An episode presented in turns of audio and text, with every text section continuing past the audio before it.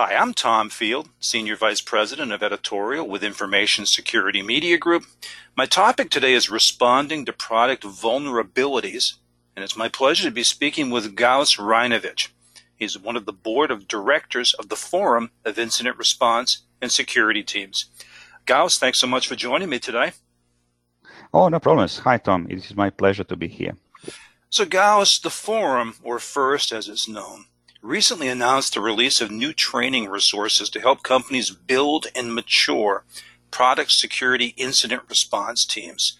Describe to me the imminent need of these materials, please. Before I go into that, can I just say a few words? I mean, believe it or not, the product security area and the FIRST team that handles this product security as we know it today, that team has been formed probably more than 20 years ago.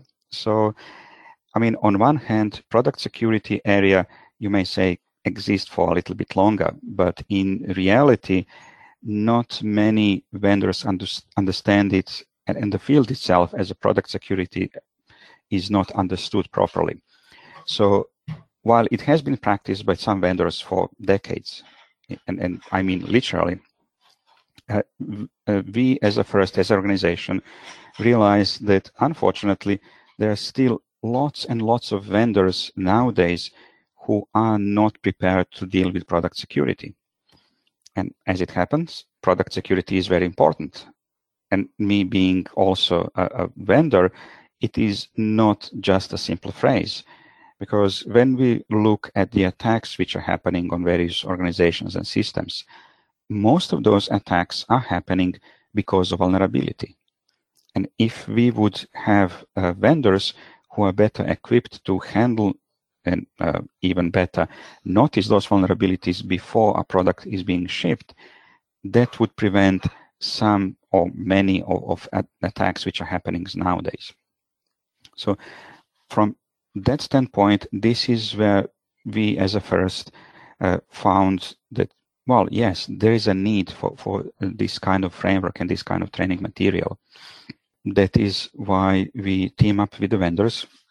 As you said, within a FIRST, there is a special interest group for only product security teams from different vendors. I believe that at the moment there are something around 33 vendors involved. But I'm sure that everybody knows there are more than 33 vendors around the world. So therefore, we decided collectively, well, we need to help those guys. We need to pull them up, and we need to do something about it. Training is a result of that. Gauss, who is the target audience for this training? First target, the primary target is easy, vendors. As I said, there are many, many vendors that do not have real capabilities to handle vulnerabilities, and we would like to help those guys. If you would dig a little bit deeper within a vendor, then you would say, okay, so it would be engineering because they are making stuff, but it is also a management because handling product vulnerabilities, it is not just on a technical level. There are lots of processes that are involved. Just one side note, whenever I'm saying a product, and the product is being used everywhere. So product to us means either something tangible, I don't know, you're making a box and shipping a box or wearable device or whatever, but it's also a service. So everything is encompassed under the term of the product. Secondary target audience are researchers, because researchers, they are finding vulnerabilities. They are cooperating with the vendors, most of them. And it is important for those guys to know what to expect, at least to have idea how vendors may behave and how internally vendors' processes might look like. And then we also have a third level of the audience, which is basically everyone else. And I'm talking about just the citizens, but also civil societies, also policymakers. And again, for us, all those people, they do have legitimate interest in security of products, in whatever shape or form they might be. So they also need to know how things are happening. Knowing how things work helps setting expectations with everybody. And that is a FIRST step, and that is a cornerstone for building a trust between all those different actors. Gauss, how were these new resources developed, and what gives you confidence that they're going to be more effective than traditional resources that organizations have used and subsequently complained about? Well, everybody can complain, and I'm certain that just give it a little bit more time, people will complain about this too. This was developed by volunteers. So first, as an organization, we do rely on our volunteers heavily. First is non-for-profit organization. We are incorporated in North Carolina. And much of our products are made by volunteers. Having said that, these are not just ordinary volunteers. We do not just pick up people out of the street and say, okay, here you go, do something. Those people, they are experts in their fields. This particular material, that is a product of, around 20 odd people. Each of those people, they are handling product security vulnerabilities on daily basis for multiple years. Some of them, they are leading teams, and they are leading teams of some major vendors. So we are talking about people who really do understand what they're talking about. So when you have this concentration of the experts, we put them together, and we give them topic. Okay, guys, this needs to be done. Then they go and they work through the topics until some consensus is reached. And then they tell, basically, expert tell to the first, yes, we are happy with this. And now you are ready to release. So, Tom, you also ask, why do we believe that this will be more effective than traditional resources? Okay, so usually, and I believe that many of us have been through that process. It is that once or twice a year, there will be an email coming from management saying, it's a training. And then you would go for some kind of training. You will be sequestered in training room for 1, 2, 3, 5 days. And that's it. Then you go back and then you just continue working whatever your job is. That, yes, it is still a valid model. However, there are a few problems. First of all, some of the training may not be accessible to all, either organizations or individuals. They would have to pay for that. What FIRST is producing that is accessible training, it is given for free. We believe that that information needs to be delivered to everybody. We do not want any impediment for people accessing and learning from that material, because it is not traditional classroom style of delivery. You do have document, but you also have video on demand so that you can go through that. And you can do that whenever you have a spare time or whenever there is a need for you to go over a certain topic and you would like to repeat a particular chapter. You can just go back, rewind, start from the beginning and go over it. Something that you cannot do in traditional classroom setup. Lastly, it is delivered, the training is delivered by the people who actually develop that framework, which we also believe it gives a special human touch. So it is not just that you have some names on the paper and saying, I don't know, these guys and girls, they developed it. You can see faces of some of those people and you can see that, yeah, okay, that is Alyssa, and she did it, and she is telling you how to do and what to do. So that is why we believe that this material will be more effective than traditional classroom style.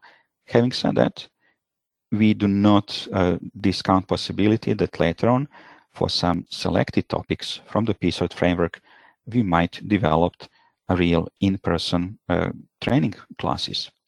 Because downside of video training is that obviously you cannot ask questions. If you have a live trainer who will deliver training, then you can ask questions.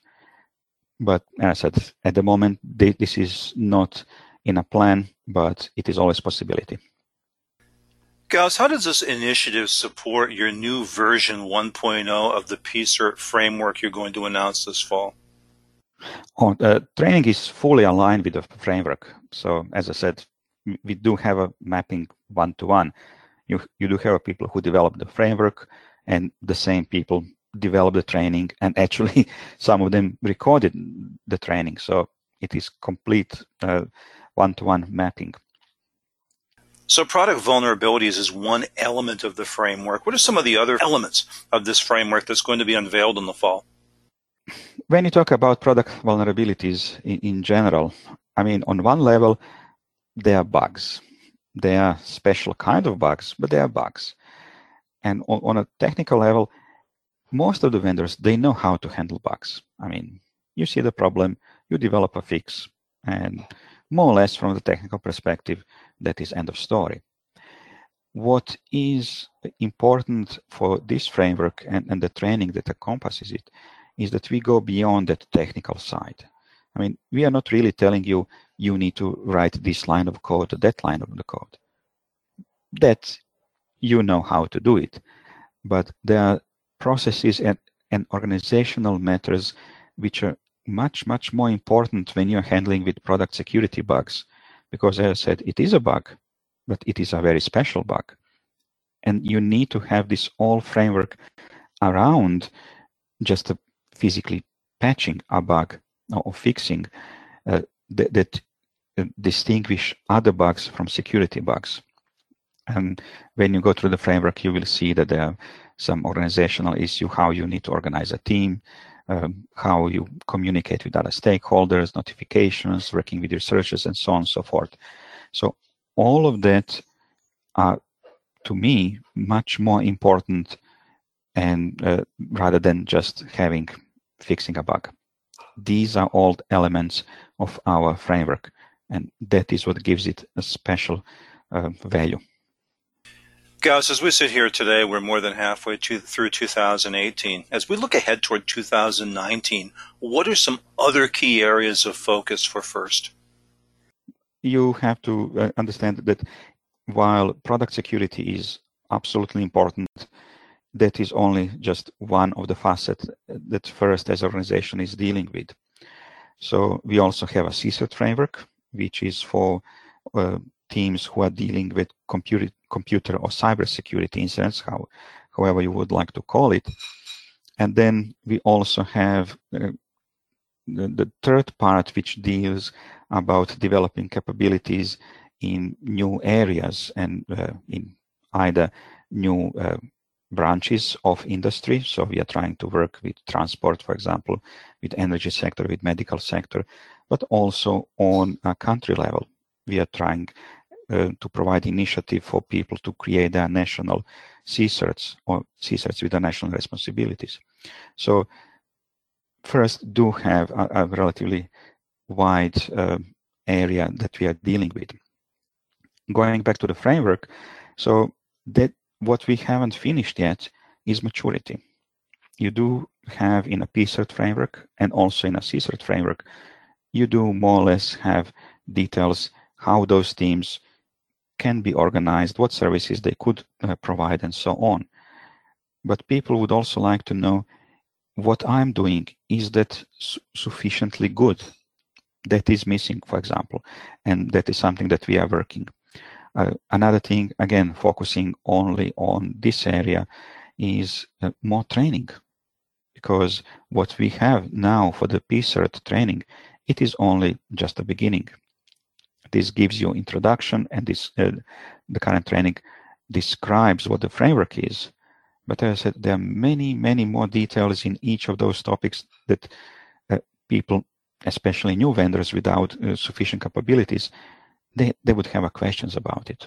And we would like to provide more training, meaning more content and more trainers who would be capable to deliver that training. Well, very good, Gauss. I appreciate your time and insight today. Thank you so much. Oh, no problem, Tom. It was my pleasure to be here.